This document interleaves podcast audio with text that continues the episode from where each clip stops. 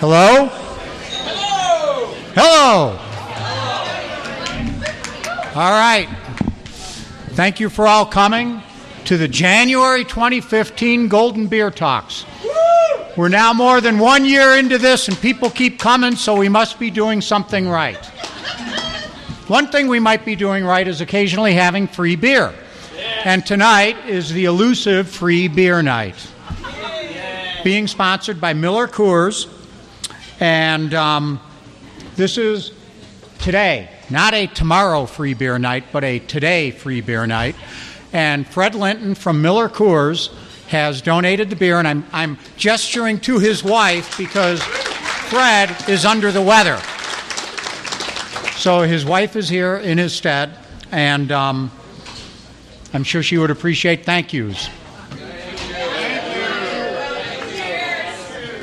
Now, my soon to be 22 year old daughter, tomorrow, uh, was here this weekend, and I think maybe she took her first beer tour of a brewery.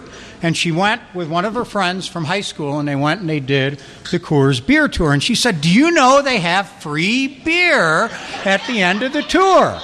And I said, Yes, I did know that. But did you know we're going to have free beer Tuesday night at Golden Beer Talks? She didn't know that. Anyway, um, you know, I think truly with, with free beer occasionally available at different places, Golden truly is a special place. Um, so, Coors is the featured beer tonight, Miller Coors, to be honest. Uh, and they have now obtained a total of 278 awards at the World Beer Cup and the Great American Beer Festival, which are both hosted by the Brewers by the uh, Brewers Association, which is up in Boulder.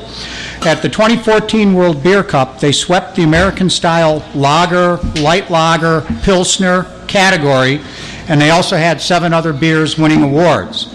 And tonight we have some rather unusual beers, and I guess some of them are already gone. Um, but we have Coors Banquet beer, which is actually a very nice light lager beer, and I think it's it's quite a nice beer. We also have Colorado Native, which is made with all Colorado ingredients, including even the glass that it's packaged in, and it's only available in Colorado. And then the more unusual two beers are both from Blue Moon Brewing, and one is their Rounder beer, which is a kind of a medium uh, bodied, I'd say it was relatively red ale, uh, but a little more hoppy and a little more bitter. And then they also have this farmhouse ale, which was uh, an invention of their brewer from traveling through Belgium and trying the different beers. And so he tried to combine two beers into this farmhouse red ale, which is uh, not something I've seen very commonly available and it's uh, a little bit sweeter, kind of malty, another medium bodied red ale, uh, and um, I thought it was quite tasty. And so, uh, if you would, I, I, would appreciate it if you would thank Kim Linton and Fred Linton for once again providing free beer. And with that, I'll introduce Pamela Gould to introduce the speaker. Thank you, Frank, for doing all beer tasting to get us Tough job, but I'm up for it. Yeah, our beer ambassador always does a spectacular job preparing for his uh, his announcements about beer and tasting everything. So I just want to um, start by saying a few thank yous. Thank you, as always, to the Windy Saddle for hosting us here this evening and. And I would like to say thank you to Dana for her generous donation. And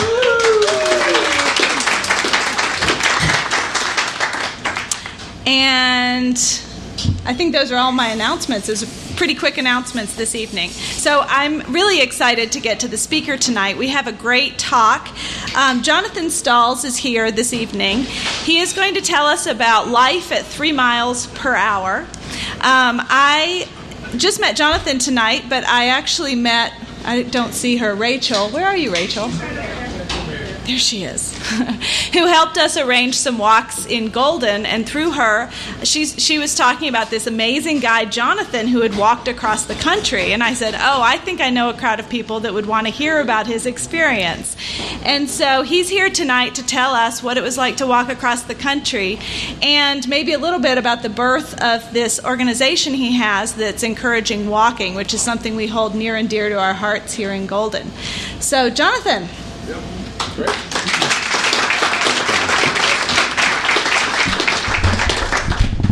Okay, tall guy here. Here we go. Oh, you're fine. Good. Well, th- thank you guys. This is awesome. This is such a great venue. Great sound system. Great sound system, too. Can everybody hear me okay? Great. Very good. Awesome. Well, thank you for having me. This is definitely a topic that is definitely near and dear to the spirit of Golden as I've experienced um, over the last 10, 15 years in being Colorado. And um, so I'm just excited to bring you into this mission, the story. Um, and, and, and I'm going to start with turning on my timer because I can tell you stories for hours. Um, so, eh, thinking about walking across the country, thinking about long distance walking, rambling, sauntering, and hiking, obviously, fits in the same category sometimes. So imagine all of us just leaving from here, right? Leaving from here and walking to the Pacific Ocean. Leaving from here and walking to the Atlantic Ocean. waking up tomorrow morning and just deciding that you're going to get your backpack and you're going to do what you can mentally and emotionally to prepare for, let's simplify it a little bit and just walk to the Colorado state line in whatever direction you want. What does that mean? And not necessarily driving to a trailhead and looking up the ADT and the CDT and the PCT. And for those of you that don't know, those are popular long distance through hiking trails that give people a lot of tools for how to plan and prepare. Literally leaving from your house and walking to the state line. Literally leaving from your workspace and leaving to walk to the state line. Maybe you don't get there, but you're heading there. It's a journey. You're kind of preparing your mind for that. What comes up? You know, there's fears, there's questions. Where would I stay? Where would I sleep? And the list goes on and on. Um, so in 2010, um, my dog Kanoa and I left the Delaware coast um, and walked for 3,030 miles um, across the country. And eight and a half months later, we finished in San Francisco. Woo! Yeah, that's right. And, and I entered that journey um, very much not a backpacker, not a hiker. Um, I, I, had gone hiking a couple times on day trips, and I had done camping once in a while. Um, but I had not prepared for something like that, not for the mental and the emotional and everything that comes with this vast spray of unknowns um, when you give yourself to traveling the way that we're built to be traveling. Um, so thinking about this walk, thinking about a route, right? So how many of you familiar? How many of you have done through hiking or long distance hiking? Okay, so we have some people in here that kind of have that awareness, have that space. I mean, it's golden, so I, there's a lot of mountaineering, backpacking culture breathing in these streets and in these programs here. But, but thinking through a long distance hike, um, I started with the ADT, which is actually the American Discovery Trail. So this is another long distance trail association that has this rough spray of, of guides and, and routes, but it's, it's, it's a long way to get as organized as some of the others. So I got myself off of that trail once I started, just a couple days. And I felt, you know what, I want to get, if I can, I'm shooting to finish this by the end of 2010. So this started in March of 2010. And, and I was hoping that this would be, you know, I, I, I knew that I wanted people. I wanted, I, I felt like I was going, I wanted to go towards something. I didn't feel like I was running away from anything. I didn't feel, it was something I was very aware that I'm going towards this, this experience in the unknown, the, the, the daily unknown of where am I going to sleep, what am I going to eat, who am I going to depend on, what road looks best, what is this local going to tell me about what tomorrow should look like. And so that's what happened. I left from Delaware and I've hiked maybe five times and I've camped 10 times and I've got my obnoxious backpack with half of my stuff actually on my dog because I felt he really needed to carry half of his weight because that's how I put it together. And um, and so I'm leaving and I'm walking and I, st- and I just start walking, literally, as if you guys were to, you know, in some fashion, wake up tomorrow morning and start walking. Um, So I, my route was through, it took me three days to get across Delaware, which was awesome to get to that state line in three days.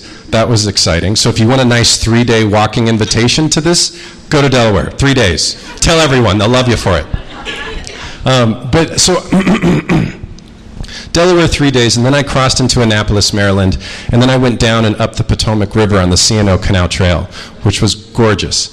Um, and, and, and I also almost flooded into the Potomac River, and so there's a lot of funny stories there, but I won't go into all those. Um, so I went up south of Pittsburgh through Uniontown, through West Virginia, all the way across, all the way across Ohio. Ohio, which was awesome in its own right, um, but it was long. Ohio was long. And then I went through Indiana, southern Indiana, through Louisville, so southern Indiana, Louisville, Kentucky, into south Indiana, through Illinois, into St. Louis, and then crossed. Um, crossed into Missouri and then was actually on the Katy Trail. Has anybody heard of the Katy Trail in Missouri?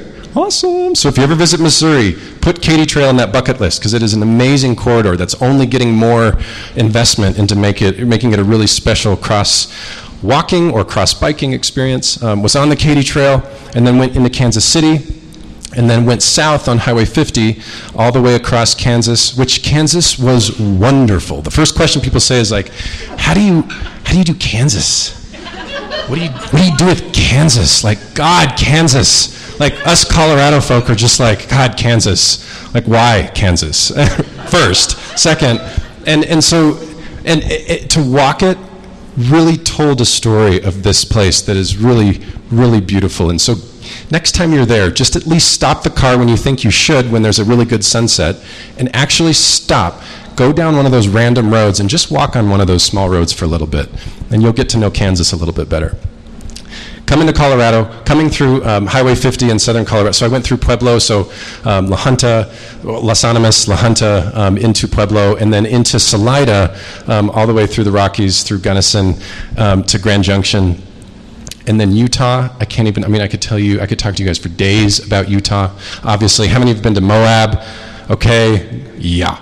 And then, um, so I took Scenic Byway 128, which was unbelievable. So Google Maps really screws it up for those new visitors because it says take I-70 and then go down. You are kind of close to Arches, but hear it from me. If you haven't been to Moab, just implant in your brain Scenic Byway 128. It's a little bit longer, but it's hands down much more of an invitation to the heart and song of Utah. So I'm going through Highway 50, and then I come up through, and then I continue kind of scraggling around um, western Utah, and then I eventually get Highway 50 again outside of Delta, and then I take the loneliest highway in America in Nevada. Oh my gosh. Oh, holy gosh. I can't even, there's nothing in this entire walk that stood out as this song of spirit, song of, of endless sky and sunset long, long meditative, reflective, healing, grounding experiences that just day, one day after the next, walking through Nevada. It's the most mountainous state in this country, so Colorado beats its chest like we are. Well, Nevada is. 325 plus mountain ranges in Nevada.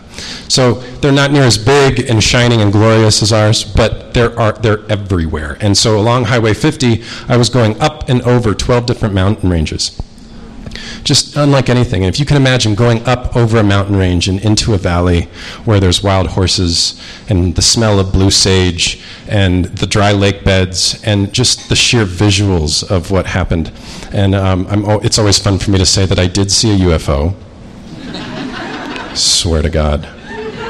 All of you doubters, haters. I saw one and it was insane. And it was this like glowing jellyfish orb late at night, and it was bigger than I've ever seen before. And I screamed, and I had a friend with me um, who was in the tent next to me. And she, we had just been told previous that a woman, a week previous to us going up and over Sacramento Pass, that there was a lot of mountain lion activity, and that a woman had been running up at the pass we had just walked over, that she was attacked by a mountain lion you know, they like to hang out in their ledges and wait till you cross, and then they come from behind and get you right here. So that was a wonderful invitation to Sacramento Pass for her and for I.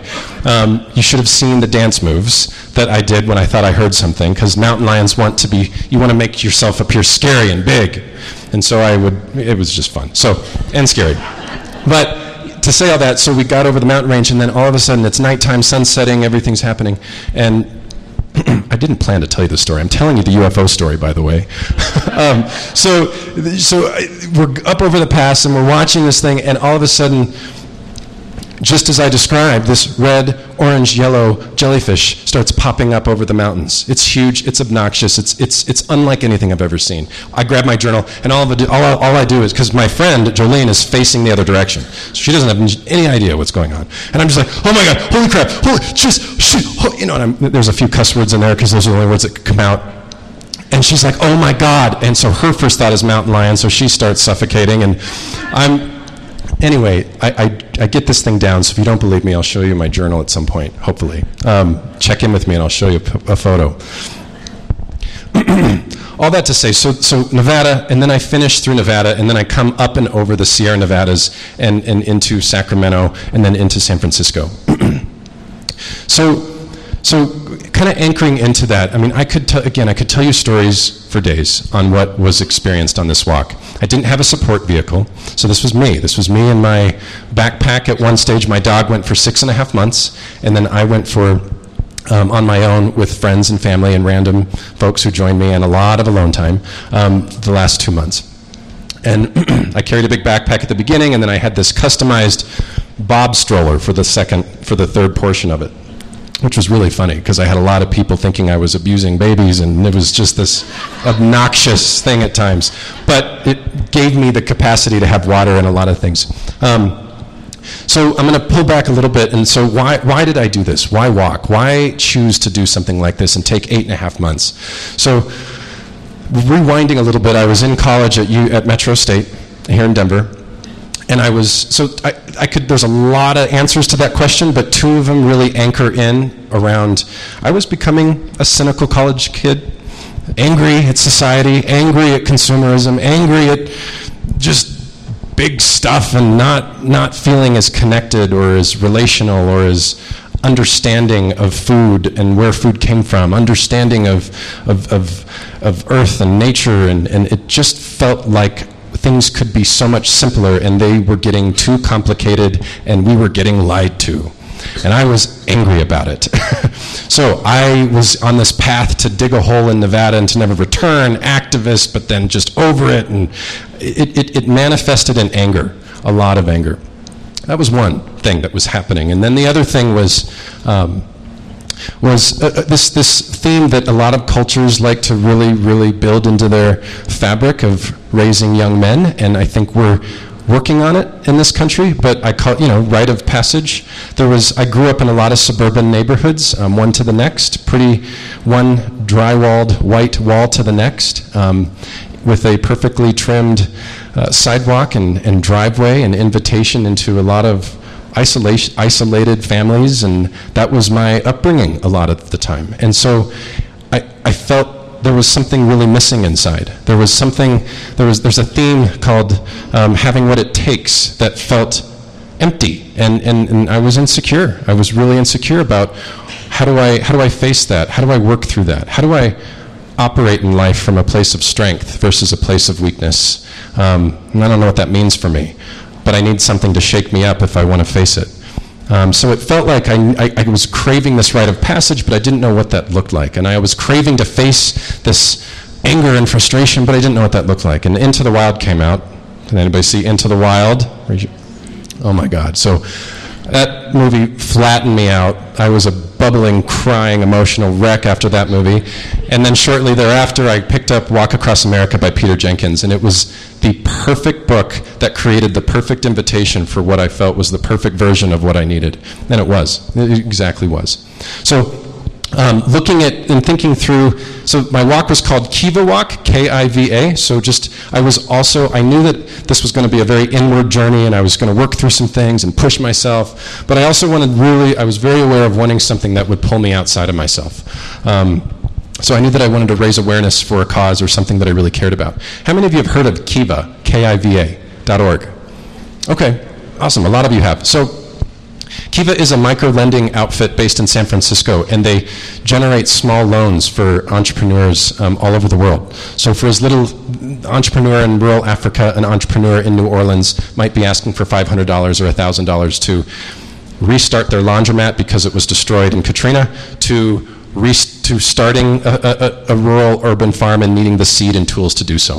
They just don't have access to that capital to restart and be successful in their space. But they have what it takes to be successful, just like we do. It's those opportunities around money. And so Kiva creates a model where you can give as little as you, me, and 10 other people can give $25 um, to support these entrepreneurs. And in a matter of months, that money is repaid, repaid to the lender and you get to recycle that $25 for years to help business owners all over the world. Love the model, love what it taught, so I took that mission with me and um, just had a lot of fun with schools and different um, newspapers and all kinds of things. It was just an amazing marriage of topics um, to talk to people about community banking and money and um, global issues, but also you know very rooted community investing issues and things like that. Um, so thinking through all of that coming to the end of the walk, right? November 2010, um, as I'm going through, you know, there's so many stories that pop up throughout this trip, right? And, and, and, and I could, again, tell you hundreds of them. Um, I'm going to tell one of them really quick. This, um, an example of hospitality at levels that I can't even begin to describe. This, we live in an incredibly hospitable country. We are, we are good people. We don't hear that message enough we are open a lot more than we think we are. Um, I was gone for 242 days and I stayed with 120 strangers. 120 strangers. These are people that would, and I, for various reasons, found me, and I call it the evolution of trust. We'd have a conversation, and it would just grow. It would just build from there. What are you doing? Why are you doing it? Why are you walking across the country? Why do you smell? Why do you look like this? Why does your dog look like a wolf? Is he okay? In fact, I care more about your dog than I do you, and I just, like there's just it just kind of grew from there and it was this but it, what happened after 15 minutes of, of, of, good eye contact good conversation it was this like oh my gosh i'm to- like you could feel in them i'm about to invite him over to the house. What is my husband going to think or what is my wife going to think? You know and, and that's what happened. And and so an example of that is this woman in rural um, illinois. And um, I got invited to her house, and this is in Albion, Illinois, if anybody's familiar with rural Illinois. And she, um, I, I, love this story because it, it, it's one of the many lessons that I walked away with from this walk. But she um, invited me over, and she's a really like she's a carpenter, she's a contractor, she's, she's in her mid late 60s, and her hands are more calloused than, than, than obviously my own and, any, and a lot of people in my life. And she gave, and when I approached her house, she gave me this really tough handshake, and she's like, Hi, good to see you my, my grandson here is going to show you the back, and, and, and he's going to show you around the farm here. I got to finish this trailer. I'll be out to the forest in about an hour. But Levi, take him out to the forest. Like, oh my God, and just a great handshake. And she, um, and so she's like, and then as we're walking, all of a sudden I, I, we bypass her, and then we keep walking down her backyard in the forest. And she's like, make sure you show him the mule farm. And he's like, okay, okay, and all right, Grandma. And then he, so takes us to the mule farm, looks at the mule farm, and she's got 12 horses, 12 mules there, and she has stories for each one of them. And later that night, she talked about every one of them as if they were her kids. But we're walking down the forest, and this is the, we're walking through, she's got about eight acres in her backyard. And about four of those acres kind of stand out in the distance, and there, it's all thick forest. Um, and it's called Camp Grandma. And what this thing is, no joke, is a four acre preserve that she has created and she has maintained. And this is all parents by permission. So there's a little sign in the entryway that says parents by permission. And she's built a cabin, she's built ponds, she's built docks, she's built trails, and there's a little box underneath the entrance that has a, that has a sign that's very clearly says all electronics in here. And so that night, all the grandkids came over, and there were about 10 grandkids roaming around, fishing for tadpoles, running on trails, climbing trees, getting muddy, like this was what she created to protect what I think so many of us in this room probably remember from growing up, which was noted as being free range kids.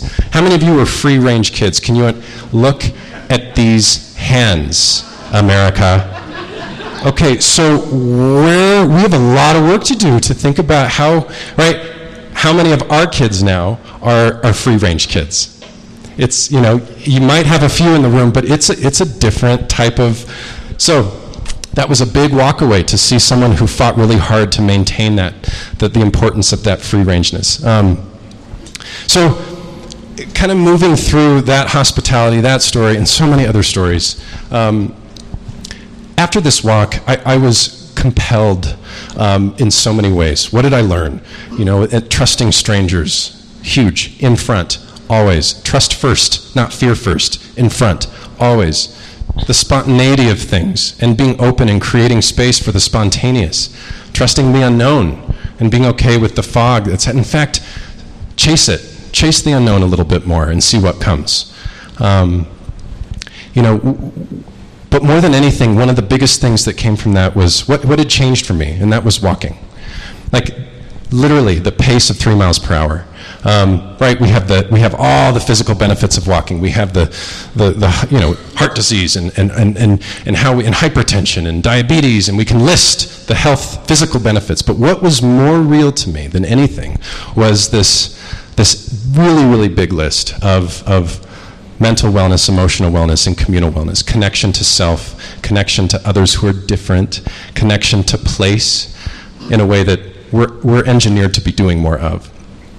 And so as I think about these benefits and as I thought about them, I came back and like, I have got to figure out how to bring other people into this. I have to get creative. And how do I bring more people into how we're built to be moving and connecting? Not just the physical fanny pack Fitbit walk, like the, the the, the, inherent form of transportation that is the prescription to so many of the ailments that are in front of us and around us and inside of us. So how do, how do I get really creative with a social business structure to get more and more people into this, into this space? Um, so in 2012, I experimented taking people on walks, and I tried a lot of different things, and, um, and Walk to Connect was born. Um, this is a, it's Walk, Walk the number two and Connect, and it's, um, and it was it was, a, it was and still is a full-blown experiment. When you have our built environments that are built for the auto and we, we're around every corner we're going at 60, 70, 80 miles an hour. How do we create a social business structure that works within that? How do we create behavior change? Our mission at Walk to Connect, and I say our because it is truly a community of people now. Um, Rachel Hultine, who's in the back, um, she is my colleague. So Walk to Connect now has two full-time staff people, which is really exciting. It's a big deal.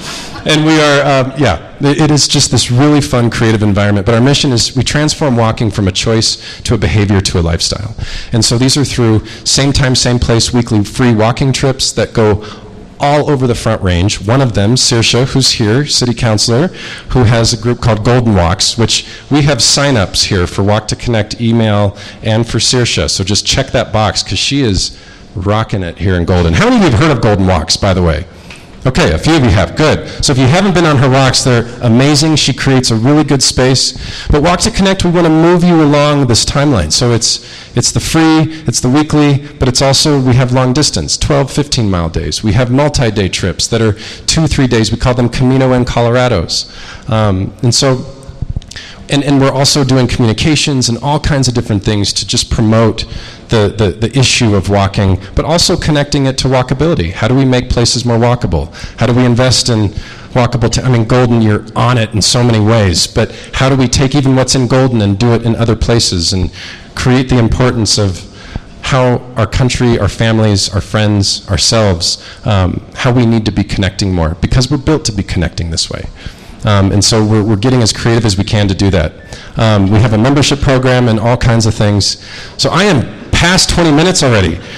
I'm bad at time, but it's about, we're at 22. So I am, I, I want to, I want to really quick, so I'm going to hand these out. We're, I know we're going to break, um, but I'm going to hand these out to everybody. This is a little gift certificate gift card here. And what this is, is it's permission for, it, it outlines permission for you to block out a half day or a full day. It's roughly one or two counseling appointments roughly, keep that in mind. One to two chiropractic sessions, six to ten daily recommended workouts. It's a 101 course in cultural social anthropology. It's a 101 course in placemaking and walkability. It's a local business tour, and so much more. And it's permission for you to block out half a day or a full day to walk around your own community, and to do that for three hours or for six hours. And I'm telling you, this is going to heighten your wellness in, in big ways. And we want to hear from you if, if and when it does. So I'm going to hand these out, and then we'll break for beer, and then I think we're doing Q&A. So.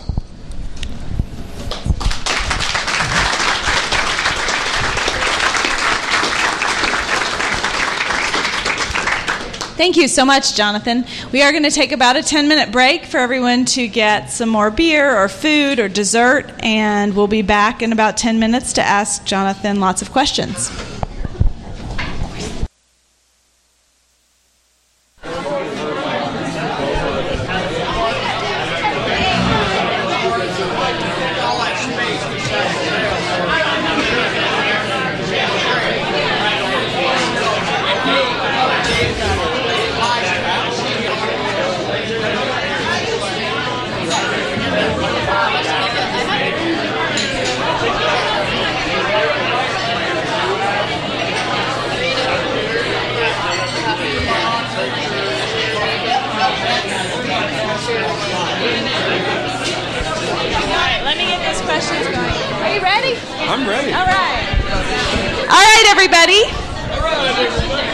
Jonathon says he is ready for your questions. He's just having a quick sip of beer to prepare himself. So, I'm going to turn it over to Jonathon and we're going to ask him questions for about 20 minutes or so. So, if you've got a question, just raise your hand. And um, just one quick thing, Carl, raise your hand. Um, if you are not on the Golden Beer Talks email list and would like to know about future talks, Carl's got a scrap piece of paper, but it really will translate into you getting emails later on. All right, Jonathon. Yep, thank you. All right. Questions? Woohoo! Um, tell me about your experience with silence. Hmm. She asked, tell, tell her, tell, uh, tell us about the experience of silence on the walk. I, am really glad you asked that question. Um, it was a- absolutely present and all the time. I mean, it was when you think about right you, are walking through these towns you have these destinations with people and communities and host families but talk about all of those miles in between okay? Like you're talking from town to town. Especially as we get going west there was 120 miles between a fill up station at times. So you're talking about days and days and days of, of, of silence and it was the most profoundly beautiful thing one of the most next right next to hospitality was the were those moments of that's what I'm always quick to say with our long distance walking trips with Walk to Connect or things that we're doing thank you um, is it, it's the meditative contemplative connection to self is so so uniquely um, held when doing something like that um, because it's there's still motion. So to, to piggyback off of that a little bit when I to, to go a little deeper into mental and emotional health, you, you have to realize like there's there's a, when you're moving, okay, your eyes are kind of scanning your environment back and forth slowly. So not only is it relaxing from just the, the what you're seeing and what you're experiencing, but it's slowly taking thoughts and things like places of pain, hard things, things that are, that are, that are heavy, things that have been stored in, in, in deep places, things that have been locked up because we're going fast out there. We're covering it up. We got walls. And walking allows literally the, that motion. It's like a, I, I, I like to verbalize it as a drip system. It, it allows you to process, not aggressively, not force, not with force, but this this gradual processing of, of emotions. And uh, so you know, there's there's so many benefits, and the silence was a huge part.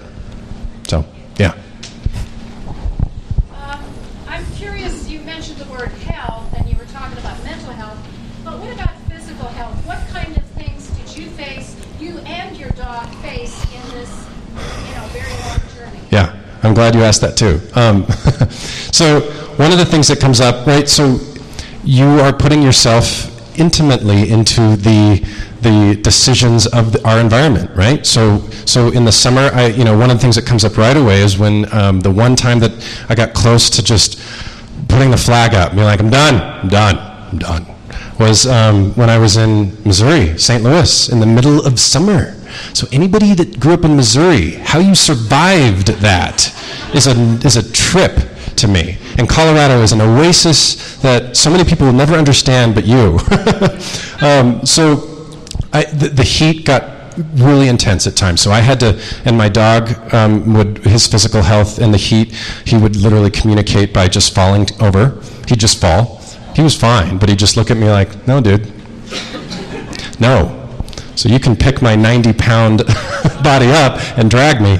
Um, the, the other pieces, I, I, because I had never done this before, um, I had sought advice from a few people before and said, hey, the people who had finished, and, I, and, and uniquely, these were um, two women who had done Cross America walks on their own that I had reached out to, and um, initially, and they gave me some great advice. And I asked them, how do I, how do you physically prepare for something like this? How do you get, you know, and, and, and they had good questions about, well, how in shape are you generally, and are you active? And so I think those general baseline questions are important. And I was fairly active, but not in great what I thought would should be walking, hiking, long distance backpacking shape. And their advice to me was, you will walk yourself into shape. You will. And your body will tell you when you're doing too much, and your body, and if you listen to it, if you listen to your ankles, if you stretch, if you take breaks, if you drink tons of water, more than you could ever imagine, then your body will adapt because we're built, engineered physically. We've evolved in so many ways beyond our understanding because we can walk at great lengths. And so, you know, it's one of the most accessible, inviting choices we have to to really become physically um, healthy in, in so many ways. So the weather was a big one for me, um, and then just trusting that my body would tell me what's up. I didn't get many blisters though, so I got pretty lucky with blisters. I think maybe a, it, five or six total the whole trip, which is amazing. So Salomon North Face, there's a little plug there. Those were the shoes. yeah. What is your most absolute favorite place? So, okay, I'm going to answer that with, with so absolute, without a doubt, um, and, and, and it's kind of what I shared with you all about rural Nevada. Um, the, high, the high desert, the desert is, is just, if you can, if you can break away and, and be in that space for, for, again, not Sahara sand dune desert, but like high desert. This is Nevada. This is it's changing. There's forest at the top of the mountains. There's there's diversity, um, just unlike anything hands down favorite. Locally, one of my favorite places, and I was just telling Pamela this, um, is, is South Table Mountain. You guys have this gem that all of you know is right behind you, and I am on that thing all the time. I take groups there, I do reflective, contemplative walks there. Walk to Connect, we do a two day trip where we start at the base of South Table, and then we walk all the way to Denver and stay in a hostel, and then walk back. It's a nice little under 40 two day experience, if you're interested. um, but South Table Mountain is, is a personal, I, if I need to clear the head, I'll come down here and, and take, take my time up there because I feel like every day I'm up there it looks different and it's peaceful, it's close, it's, uh, so it's one of my favorite places. Yep. Yeah. Talk to us about the night sky. It, yeah, it, it's, um, I, I'm, I, I left that walk and constantly w- with this art, like this frame that I, I, like to say our true ceiling. You know, this this like it it was so grounding to be in bed by eight. and to be with the stars and to be up with the stars. I, I think for anybody in here, a lot of you are hikers, backpackers. It's very, it's that same story of how how we process the world and connect to the world and the seasons and under the stars. I mean, just it was it was it was transformative for me. Absolutely. That i could survive that that i could i'd never really done that before. So for me as this 26 year old male who was just not connected to things like that to be out doing that was transformative. So those of you who are invested in and are doing that with young men and, and young women with all of us it's it's big work. It's beautiful work. So yeah you spoke a lot of the hospitality experience did you ever have a challenging personal experience make you worried yeah. Uh, so I have some really funny stories, but I'm not. I, I can't get into all of them. Um, so to answer that right away, there were no really negative experiences, and it's it's amazing to say that. It's amazing to say that. 242 days on my own, no van behind me with guns pointing out of it. Like I I was on my own. Now there was a kind of a, you know, I'm aware, I'm 6'5", I've got a dog that looks like a wolf, and there's things that like, okay, that probably helped in that scenario. Um, you know, so I, I'm aware of that, but at the same time, to have talked to two women who had done it on their own and were safe um, is, is, so I, I had teenagers throw tomatoes. That wasn't fun, but they're teenagers. But it really, so I would say the most unsafe I felt on the entire trip, um, and for those of you that followed, um, there was a guy named um, Joe Bell. I don't know if anybody remembers this story, but he was walking across the country going east, and he was walking for his son. His son had um, committed suicide around his sexual orientation, and he was walking in to represent this mission, and he was um, he was adamantly, and I knew him. I connected with him in Boulder, and he's an amazing guy, and we talked at length, and as he left Denver, um, he was adamantly he wanted to walk at night. He's like that's where he can get the most miles out. And outside of Denver, going east, um, he was hit by a truck and killed instantly. Um, and and so that that there were, it's just thanking my lucky stars that I didn't get. I mean, there were. I, I mean, I can't even count how many time, how many close calls because a semi truck driver didn't see me or this person didn't see me, and I never walked at night. But the auto issues were, were the most dangerous, and I definitely had some odd. Um, you know, you trust, you, you lean into trust, and so people say, "Hey, this is great what you're doing. I got some friends back home, and you can come over and stay, and I'm gonna just jump in the back of my truck, and we'll just go." And it's like, "Oh, we're going to talk a little bit longer. So how's it going? I'm really thankful and I'm open. I've had some great experiences. You're great, but let's keep talking. And so we did. And so there were some weird things that would happen, just kind of awkward home things that you're just not used to that are kind of funky and you have to kind of work your way around. And, and, and there were a couple times where I just said, I, I'm actually, I love sleeping under the stars and I'm just going to sleep outside with my tent because it's just, I'm used to that. So I had to do that a couple times. But, but nothing, nothing, nothing negative from, from, from being, you know, threatened by people, which is amazing. Yeah. Yeah. Um, how much did this whole trip cost money? Yep. So, um, so one. So this, it was such a. There's a there's a sliding scale in, in how you want to plan something like this. If you're really, really. So I was pretty. I was low on. The, I, I didn't want this. I did not stay in hotels unless they were gifted by police. I, I connected a lot with police officers, which was funny and but they ended up being some of the most hospitable amazing people in my circle like they were always for me and a lot of times i would call the dispatch it's what i tell people who are planning a cross country walk and not doing like a long distance trail i said call the local dispatch and say hey if you don't have a place to stay i'm walking across the country this is what i'm doing here's my website if you have one and they can they'll give you a place to stay in a local park or they'll tell you ah, just go behind the fire the fire station you'll be fine i won't tell anybody i'll tell everybody you're out there and things like that but um, the cost I, so for me, total. uh, So this is leaning into um, crowdfunding, which worked really well for me. Um, at the beginning, I started with thousand dollars to my name. Okay, so that's all I had, and I just knew that I had to do this, whether or not I had. My soul was tied to it, and I had to do it regardless. So I really went into it with so many unknowns. I did set things up to be received pretty well by Kiva. Um, they were. I sent them this proposal. So I'm a freelance graphic designer. I was not anymore, but so I put this package together and I mailed it.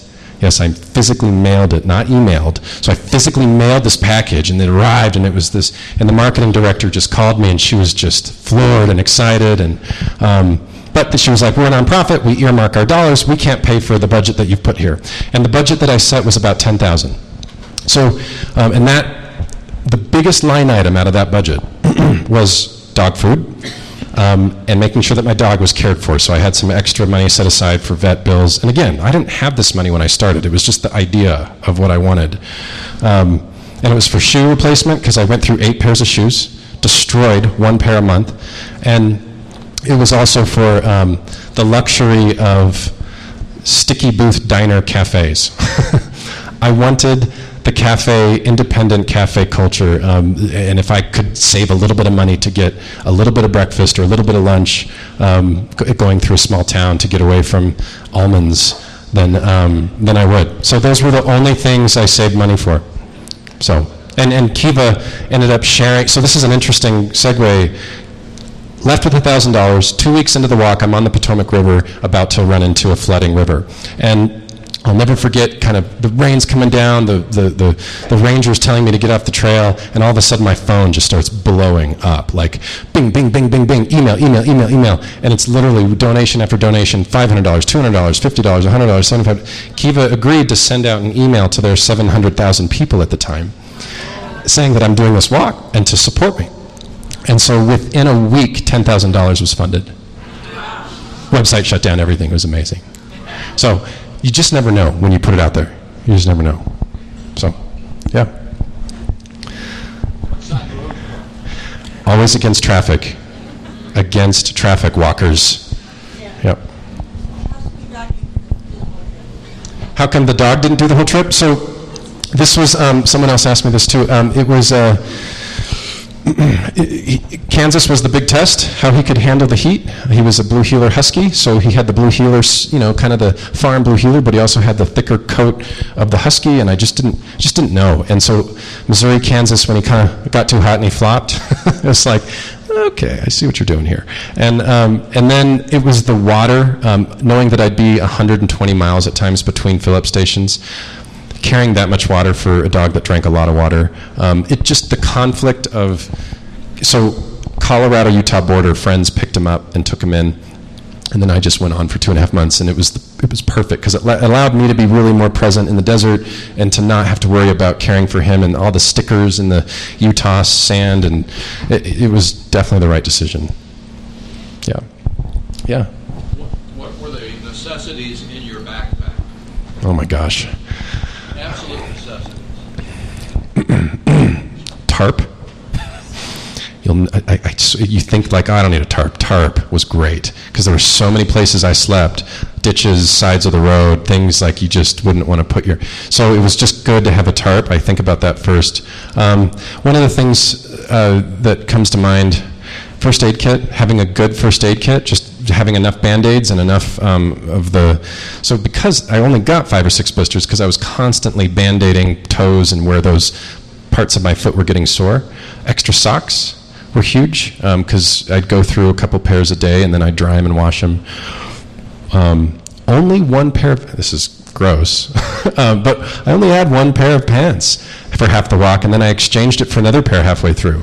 Same thing with a shirt like I had w- really one shirt for four months. It was gross. I mean, the stains in these things. But but talk about like like just this relationship with the shirt. So that was so so really simplifying clothing was fascinating. Um, sunglasses, sun protection. So you know those hats that look like you're you know the camel kind of like you know. And so those as goofy and as horribly ugly as they are that thing was like this. That was a gift. And i did not start with one of those. So that, that happened more as i got in the heat. And that was a huge necessary item. Um, walking poles were great. Oh i could go on and on. But having a little um, you know your, your, your light your headlamp was huge for reading at night and, and doing things like that. So yeah?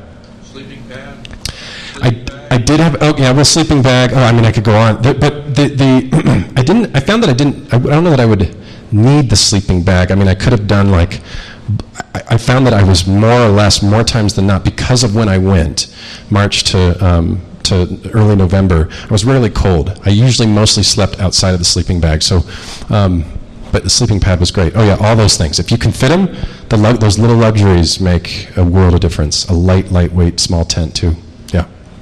Yep. Yeah. I gotta ask, did you save the shirt and pants? I have the shirt. Awesome. It's disgusting. Yeah. And I and my friend um, my friend took my first pair of shoes that I destroyed and she cut off the bottom of it and framed it. It's this cool little art piece. But yeah, like things like that are just you, you build a relationship with that stuff. Like that stench and just it's weird, but it's totally nostalgic. It's sick. Yeah. I, I almost want to like put it in like an airtight container to just see what grows from it, because I, I swear something would. I know you had a question.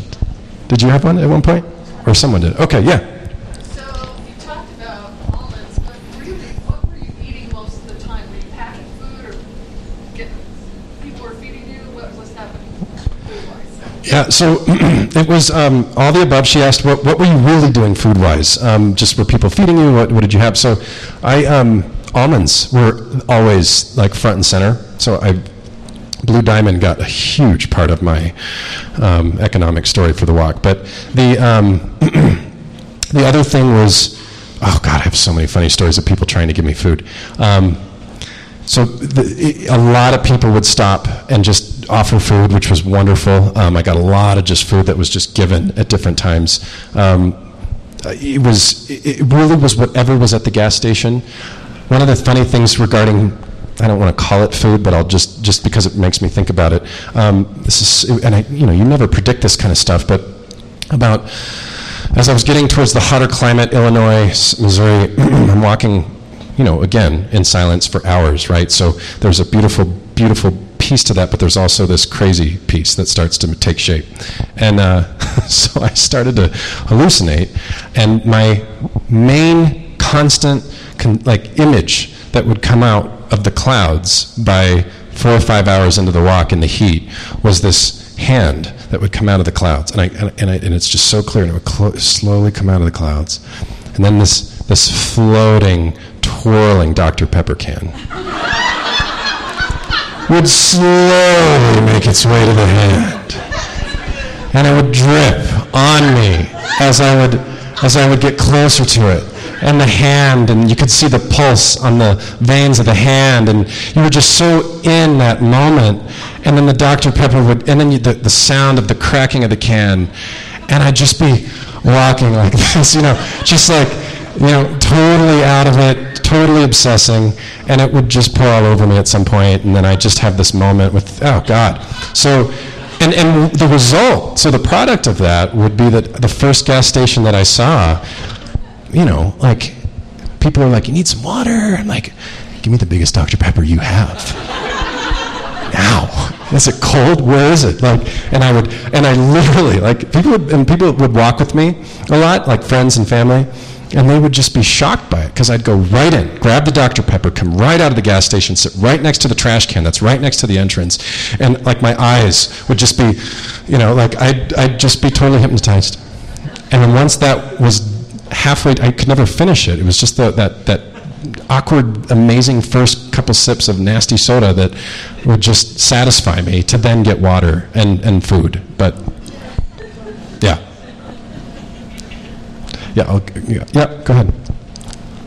I have um, never entertained the idea of doing something like this, but I've recently started reading books about people such as yourself that are doing these types of things. Yep. When I hear the reasons why people choose to embark on this type of a journey, I find it almost contradictory that you would want to be on on roads instead of because when I think about walking along the road, I live rural, rural in Wisconsin, and Yep. I'm thinking about loud and rushing by and dirt and dust and debris getting, and I can't hear. I can't hear what I'm out there. You know, it, like the reason I'm out doing this is almost blo- blocked and being kind of it's obscured because of all that other. So, what made you decide to do road versus Appalachian or Pacific Crest or Colorado or Continental Divide or Yep, yep. That's a great question. Um, so, does everybody hear that question? Okay, so she asked, um, what, what, what, you know, thinking through different why people do trips like this, why they take on journeys like this, and that she she named like it almost seems contradictory to go on roads versus trail because trail would you would connect more, you'd be able to you'd be, go in, you wouldn't be distracted by the busyness and things like that. So why did you choose road? Um, so what was really aware to me pretty quickly after the first couple days was that I had an abundance of time, of silent time, quiet time on these rural roads, on these neighborhood streets, that I would find these awesome greenway trails that these all these interconnected little trails that would get me from this place to the next. I could i would talk to locals and i'd go through ra- their ranches to get to i mean i would really reach out. One of the things i didn't mention about what i learned from this trip is um, social interruption. Um, like you, in a healthy way like we could all use a little more interruption sometimes to just go after, um, if you believe in something, to go after and s- go up to somebody and knock on their door and say, hey, I'm walking across the country. Do you mind if I, I know the town's on the other side here, do you mind if I just walk through your, your, your ranch space here? And that worked all the time. And I always have, I have so many great, colorful stories from doing that.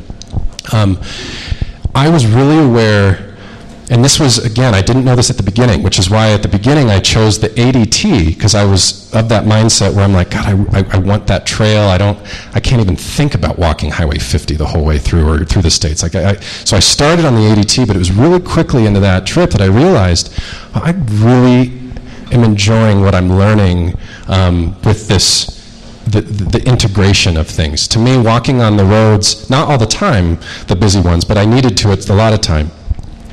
To me, it integrated the reality of things, the reality of transportation, the reality of how we move, and, and how.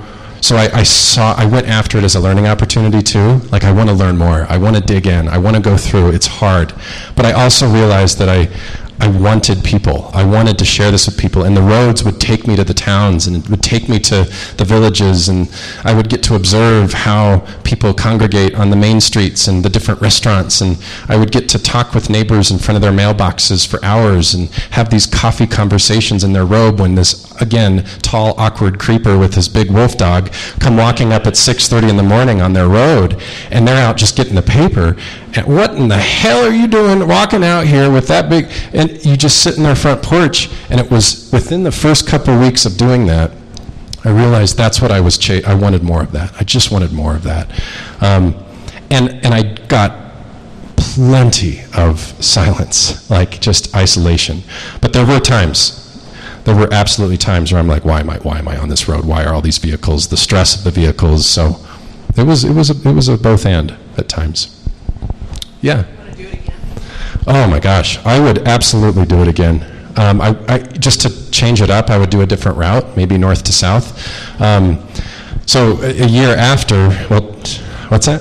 281. Yeah, something. And, and so two years later, my father and I did the Camino de Santiago together. Um, so if anybody, does anybody know what the, does everybody know what the Camino de Santiago is? Does anybody not know? Okay, so the Camino de Santiago, plant the seed um, in your bucket list, or at least go look at it at least. There's a movie out called The Way with Martin Sheen. There's also a documentary that can give you a, a frame for this. But it's a 490 mile pilgrim path, walking path across Spain. The main route is. It's actually a, a it's a, it's a, there's fingers of routes that go all over Europe that feed into this pilgrim path, and it's, since 800 AD has been this inviting on foot space for healing, religious practice. It's, it's, it's this amazing, but now people from any and every faith background, everyone is, is going on this pilgrim path um, for various reasons to heal, to connect, to grow, to slow down. And it's a net, this trail, this walking path, is unlike anything in the world because it's truly connecting village to village, city, city, village, and it's just this one walking path. And you share it with people from all over the world. Every day, people show up from all over the world, and you share the on foot journey together in ways that will, that will be with you for the rest of your life. And that's really what it is. Has anybody in here done it? Anybody? Oh my gosh. Okay. So, it, it, so the Camino is essentially um, it's something that comes up as you know. So that was a next step for. I, I really wanted to, to, to check that out, but I wanted to bring my father into what I had learned on the walk, and that was the perfect version because you don't need to carry your tent. What makes it really unique is you don't need to carry your tent and your sleep. You might want a light sleeping bag, but um, you stay in hostels. You have a bed every single day, and you have options depending on your economic story and how much money you want to spend. And uh, it's just unlike anything in the world. And we have, in, uh, leaning into Walk to Connect, and what we're trying to promote here is, you know, the seeds that we're planting with Walk to Connect. I, I only dream of having more Camino-like paths that are designated, protected, invested, that connect us to each other the way we're built to. And that's that's the story of so much of Walk to Connect is that we we're base building to get more people, um, you know, helping us get to that vision because we can still travel by car when we need to, but it doesn't need to be the only transportation story from place to place. So. Um, so yeah, at some point I'm going to do more long distance trails. Oh, I'm hooked. I'm forever hooked. Yeah. Okay, one more question. I saw that hand right there. Or is, someone hasn't asked a question? I got a quick one. Yeah. Uh, You mentioned the movie The Way. When you were growing up, how many times did you watch Forrest Gump? Oh, a lot. Oh my God, and I can't even tell you. Forrest Gump was my name from sea to shining sea. That was, Forrest Gump was everyone's context for what the heck I was doing. Everyone. Which just made it fun. So I learned the lines and I played along with it. And I even got a beard at one point just to make fun of it. And oh, it was great. Yeah, like a fake beard. to- yeah. Cool. Well, thank you guys so much for having me. Thank you so much. I want to add one thing. I want to add too. Um, just make sure you connect with Saoirse because Golden Walks has tons of stuff happening here. So, all right, thanks. Thank you, Jonathon. That was wonderful. And we really appreciate it. How about one more hand for Jonathon being here tonight?